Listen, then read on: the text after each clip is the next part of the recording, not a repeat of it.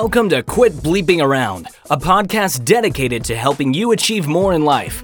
Here's your host, Christina Eanes. Hey, super achievers. Today I'm interviewing Jody Hume. After a 15 year career as COO of a growing architecture firm, Jody shifted gears and has made a name for herself over the last decade, providing on call decision support and facilitated leadership conversations for startup founders, corporations, entrepreneurs, and executives. Welcome, Jody. Thank you for joining us today. Thanks for having me. Well, you have a very interesting background and a very timely topic. So, before we get into that topic, though, I would love for listeners to learn more about you. Sure. Um, so I think, like a lot of people, I didn't exactly plan out my path of how I would get to where I am right now. Or I guess I planned out parts of it, but those didn't go as planned. And um, and and the real truth of the matter is, there's there's not a single thing that I get paid to do now that I charge fees for from people to do that I even knew existed until I was in my 30s. So um, it was kind of an interesting path, but I've only recently looked back and realized that that actually goes back to my early early childhood because of, of this stuff because my my mom was an entrepreneur her parents were entrepreneurs and so i have been sitting in on and absorbing how people make decisions where there's a lot of uncertainty and not a lot of like exacting paths forward, you know, a lot of competing priorities since I was a, a, tiny child because those conversations were always happening around me. And then through a, a weird chain of events of how my career rolled out, I ended up spending 15 or 17 years at an architecture firm that I had planned to work for for about six months. Wow. And from about my third month there, because of a position that they handed me um, to, to take over the marketing, I ended up sitting in on their weekly leadership team meetings every single week. And then also their retreats from age 23 on to however old I was when I finally left. And so my entire background um, while not the jobs that I was doing, you know, I ended up being the COO of that firm because they just wanted to be architects. And so I slowly kind of, I get, I like to make things better and then I start to get bored with them. So I would make marketing better and then i would took over the finances and i ran the office so they could just be architects and um, those things all came together in like a bunch of puzzle pieces came together to give me this really interesting background and, and set of skills that i couldn't have even asked for where I I was, you know, I helped make decisions as our firm grew from 8 people to almost 50 people over those number of years. So that's a lot of different circumstances of a growing service company. And I was in on and informally facilitating those conversations for all of that time. And now that's what I do for a living. So it was a kind of funny way to back into a, an industry.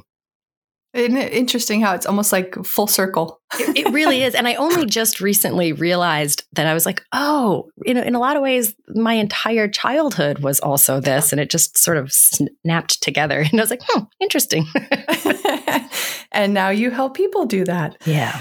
Yeah. So now you do, I know you do some, uh, you talk about strengthening your ability to navigate uncertainty. Mm-hmm. Can you share some ideas for for doing that with our listeners? Yeah, I, I will, and and um, that has always been a thread of mine of deciding in uncertainty. But boy, in 2020, it's like it's like the the arrow that I feel like I'm pulling out of my my quiver on a daily basis because it is just it is nothing but uncertainty. And and the interesting thing is that's always been a big thread in my work, but now it's a big thread in my life. I mean, my, my son is a senior in, in high school. And so what college applications, that's nothing but uncertainty.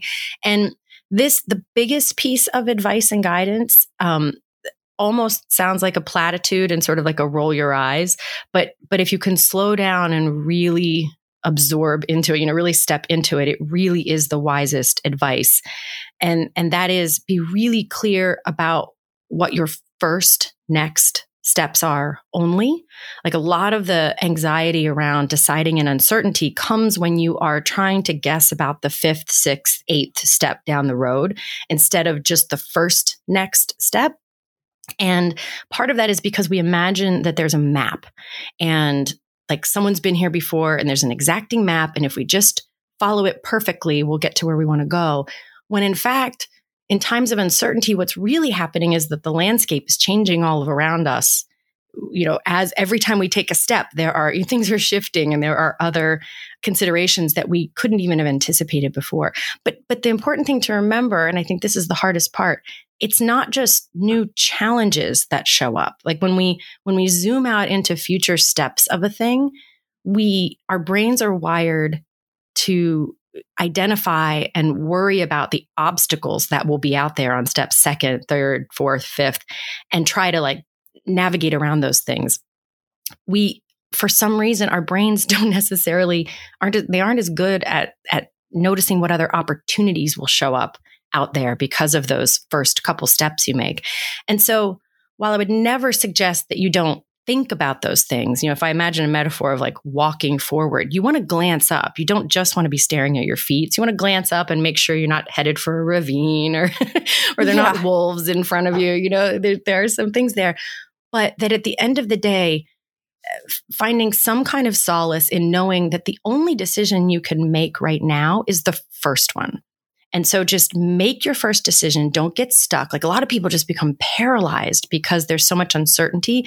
They're scanning around looking for a solution that feels like they know it will be the right one and you're not going to find that like it's that is not a feeling if you're used to choosing by that feeling you're not going to find that feeling and so it's it's finding that feeling in building some trust that if you take some action that you're just reasonably sure isn't a terrible action, that then you can reassess on the new variables that you see. Because every step brings new variables to help you choose.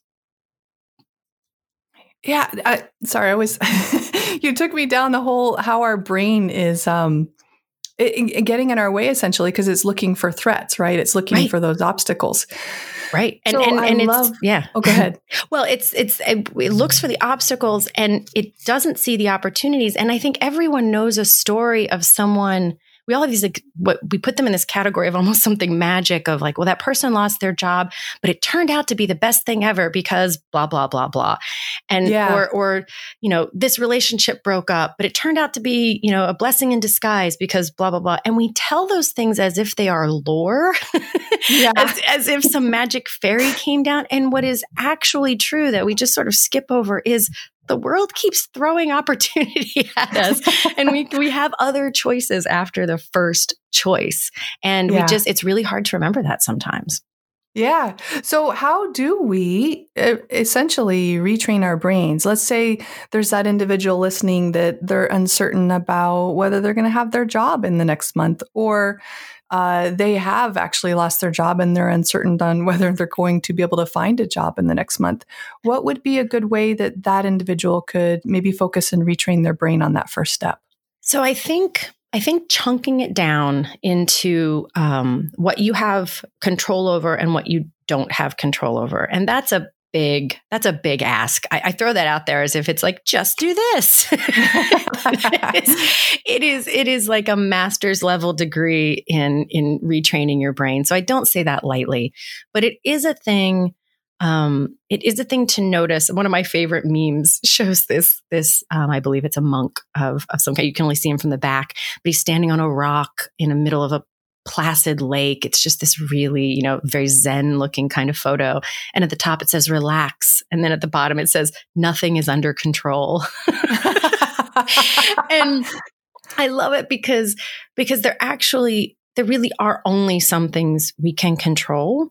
And what I am so aware of is that your your brain and your body and both physically and and just biologically, which is also physically, but there's some other distinction there I'm making, but I won't dwell on trying to make what it is.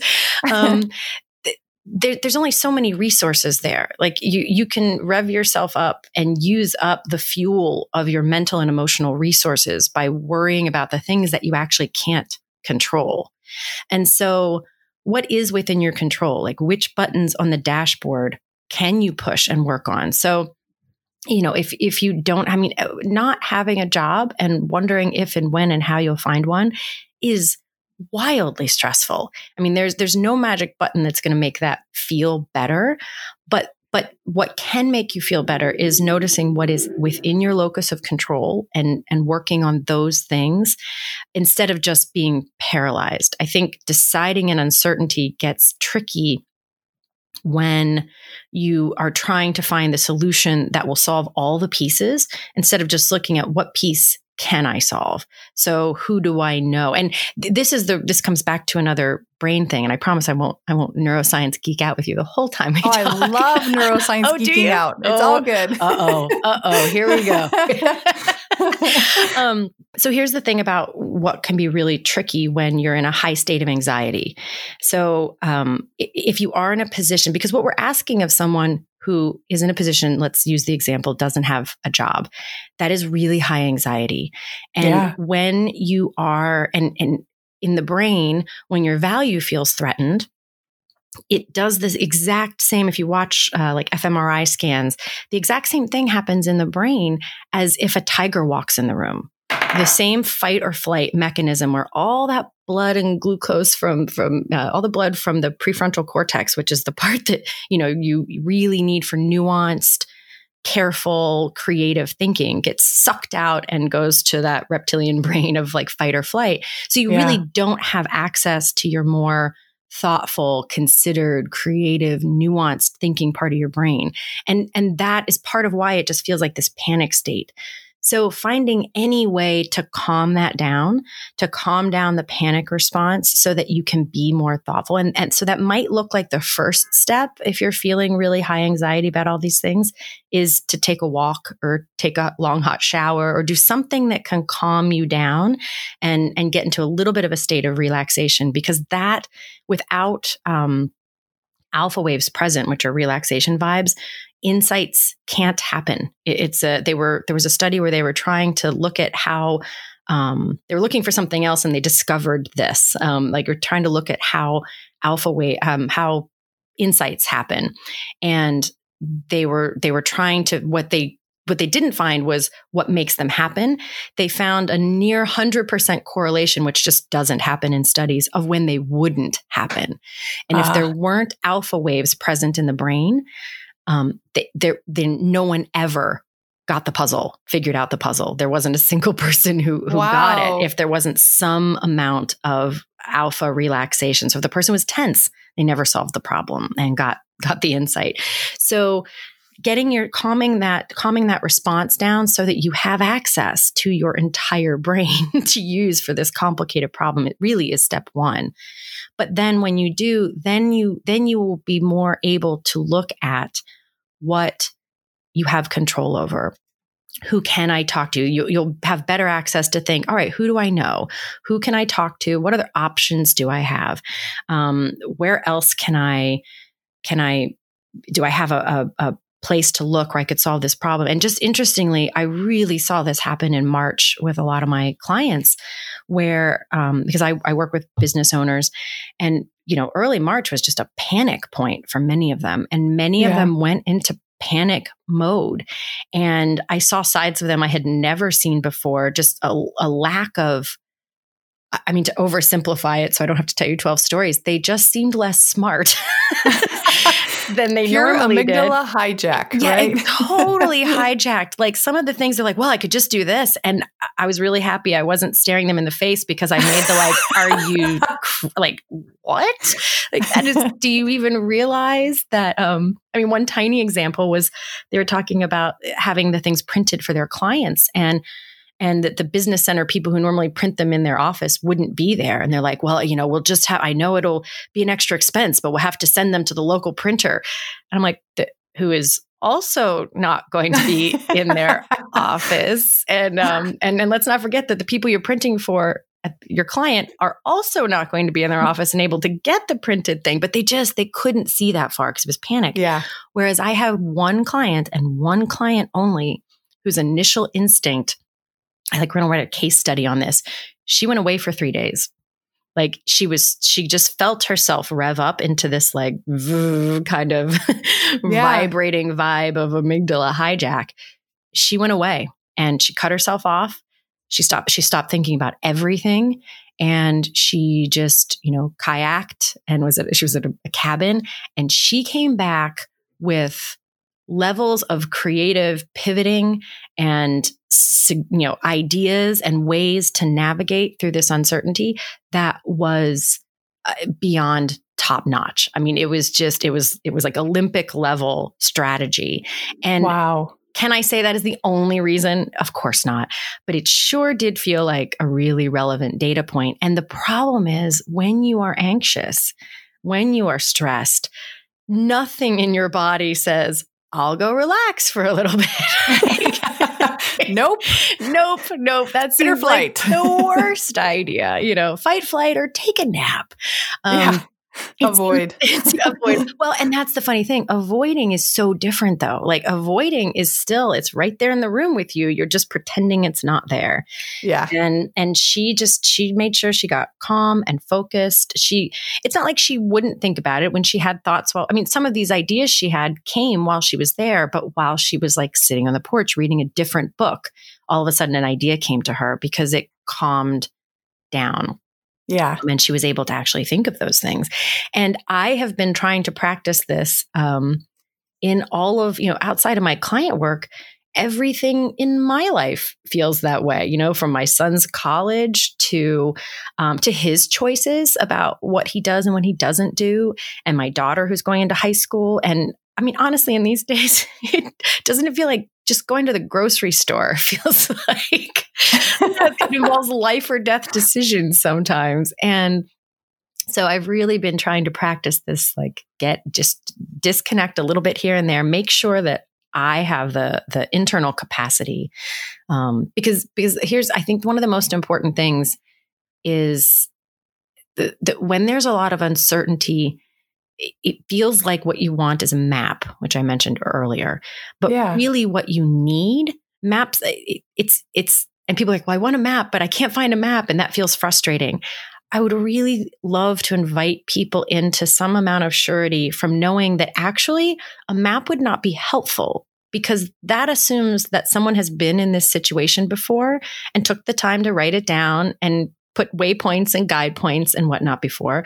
And that would be terribly misleading in a situation where there is a lot of uncertainty because maps are only helpful when there has uh, to, to map out certainty. yeah. They're not when helpful. the terrain is known. when the terrain is known, a map is really helpful. So just even disconnecting from the concept of wishing there was a map and leaning into learning what I equate to orienting skills. So when there is no map, what do you guide by? Well, where are the stars? And, you know, what do I know that, that this, I, what I do know is there's a river and I do know that it goes north and south. So if I'm near that river, I must either be on the east or west side of that river. That's a P that still has some uncertainty, but there's some amount of orienting guidance you can work with there. And so that's when you can find that, what do I know? And I'll, I'll tell you a great example that I've heard over and over again on these these seminars I've been attending with my son about what is college applications going to look like this year. More often than not, the colleges are saying, "We don't know." but then yep. but then they say the thing that is that is way more important than we don't know, which for some people just amps up the anxiety. But they keep saying, "But we don't know." But also, every other kid on the planet is in the same situation as you are, and every college is in the same situation. And we will continue to adapt and figure it out together. You know, don't get panicked because you're having trouble finding an SAT spot. Every kid on the planet is having trouble finding SAT spots, or because your internship was canceled. So were 90% of other kids' internships. Yeah. Like you're you're getting revved up about things that we already know are not going to be the normal things, which I think is the other glitch with times of massive uncertainty is that you you scan around and you find all the normal regular problems to worry about, but you forget that that the whole world will have to start thinking up new solutions to these yeah. problems because I mean every kid in the every kid in the world's not going to get rejected from college because they didn't have a junior year internship. Like yeah. not going to happen. Like they're going to figure out a different way to do things. And so it also takes some patience and I guess trust that we can keep figuring it out together. Yeah. Well, and I also like that you say we're in this together, which what I hear from that too is find a good support system if you don't already have one. Yeah. that you can be in this together with. Yes, yes. Yeah. I, um, th- this is the theme that I, I certainly. I I grew up in West Virginia, and I don't know if that's part of why I feel so strongly about this, or if it was more just the time I grew up in, um, where this this sense of it takes a village for me goes way beyond just raising children. I think it takes a, a village to run a business. I think it takes a village for everything in the Yes. world and finding the people that you can uh, you can check in with and and who can eh, do everything from help to also just give you some perspective and also sometimes just listen and lean on. I um, there's a Seth Godin quote that says, um, "If you actually, this is not how he says it, but I can never remember his words. But it's the basic idea. Um, he says, if you have a problem that you can't talk about, now you have two problems, Yeah. and that to me, right? Yeah. yeah, because if that leads to you getting stuck, that is where like that's that's probably at the core of of everything that I do. Don't like the, the tragedy of spinning wheels or being stuck is always the worst of this of the strategies. You, you make a move, you take an action, or you know that right like right now there's no action to take, and I just have to wait a little bit. That's also an action. It's a it's a choice that the wise thing to do is to hold off and not take a bunch of panicked actions. Also smart. Um, but that wisdom to be able to step back and know that I think is one of the most important things. Yeah. Nice. Wow. So lots of awesome information. Now, I know you mentioned to uh, you work with clients. Can you share a little bit more about your services? Yeah. Um, so a lot of it, I, I still do. There is part of my business that is what it was when I started it. Talk about adapting, uh, which is facilitation, both of um, you know leadership teams and strategic planning sessions and whatnot, and also something that kind of looks like coaching, which is what I was doing in the beginning. But um, it has really evolved uh, for all the reasons of the things we're talking about here to something that doesn't have a handy name, but I I essentially I, I would call it decision support. Um, all the work that I do one on one with clients is uh, is on call because the problems don't happen like every second Tuesday at three o'clock for a regularly scheduled appointment. Um, and what I really love doing is this root cause analysis of a problem. And and so just very quickly, I'll have someone, my clients call me when they're feeling a certain way, whether it's spinning their wheels or indecisive, or they just have something that they don't have somebody else to talk it through with for a wide variety of reasons. Um, that that that can be the case, and um, and and this isn't just business owners. I have people who have me uh, just to call to talk things through to help to get to a bottom of a decision because when someone is feeling like they're spinning their wheels, it's often because it's like watching someone else parallel park a car. There's something that they can't see, right? It- because for Uh-huh. them, they're balancing like 82 different variables and what if and what if, and they can't separate fact from fiction from fears. It all feels the same, and it's so it, it's got them all all clogged up, and it's almost like your print heads on your printer, and you need to like clean the print heads. so Yeah. when I talk to somebody and they're talking about some big decision they have that they can't seem to to find the sea legs or solid ground to decide on. Maybe it's like my version of I see dead people but there's there's a big difference between when someone's dragging their feet because down deep they think it's a really bad idea or if they're dragging their feet because down deep they know it's a really good idea but it's just really scary for some reason. So those are two Mm. very different things. And the third thing i hear frankly I won't say most of the time, but way more than you might expect. Sometimes they're just exhausted. And Yeah. if I honestly, if I'd said, Do you want a hamburger or a cheeseburger? I'm not sure they'd be able to decide. And that is where the thread of like the energy management piece of it is so important because it doesn't, in those moments, kind of like we were talking about the rest before, in those moments, nothing in their body or brain is telling them that going to rest or going to renew in some way is the right thing to do. But that's where I really hold a hard line. Say, like, we're going to stop right here. Go do something like get outside. If you can't take a nap or take a day off, just do, you have to do something to renew and refresh. And then we'll pick this back up again.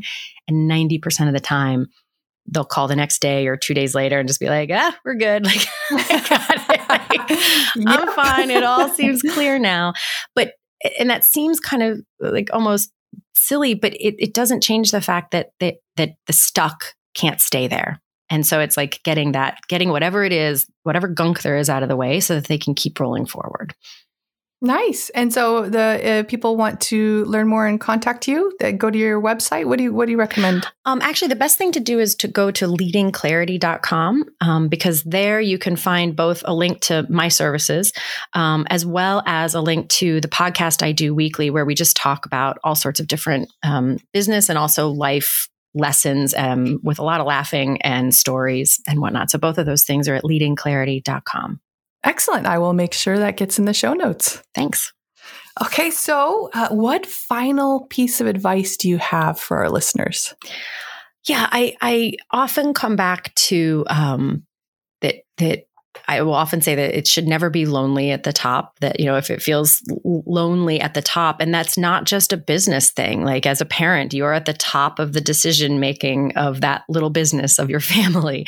And um, if it feels lonely, if you don't have people to talk things through with, find some people. Um, that's that's part of why I run roundtables for different kinds of discussion groups or um, or offer these these like short phone calls for people find someone that you can talk things through with to to keep moving forward. Because when when conversations don't have a place to go that is when it can feel just really heavy and bogged down like mm, i love it because we're in this together. We are in this.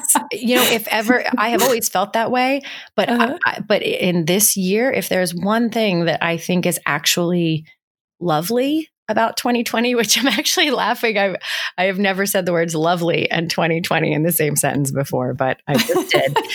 what the one thing that I'm grateful for is that it has broken down a lot of of like formality and like silly rules about things. I mean, a year ago, people would be mortally embarrassed if their child walked in while they were on a business Zoom call, as if we're as if we're ashamed we have children, which we're not. So why yeah. why is it horribly embarrassing if your child walks in? It's just it's silly, and so a lot of those things have kind of broken down. I think, and I do hope we can find some amount of this. We are in this together and sustain it long yeah. this year. Oh, well, thank you so much for joining us today, Jody. Thank you for having me. This is a joy. If you'd like to learn more about Jody, visit her website at leadingclarity.com. Interested in expanding your employee development program? Visit ChristinaEanes.com to look at the many workshops Christina has available for you.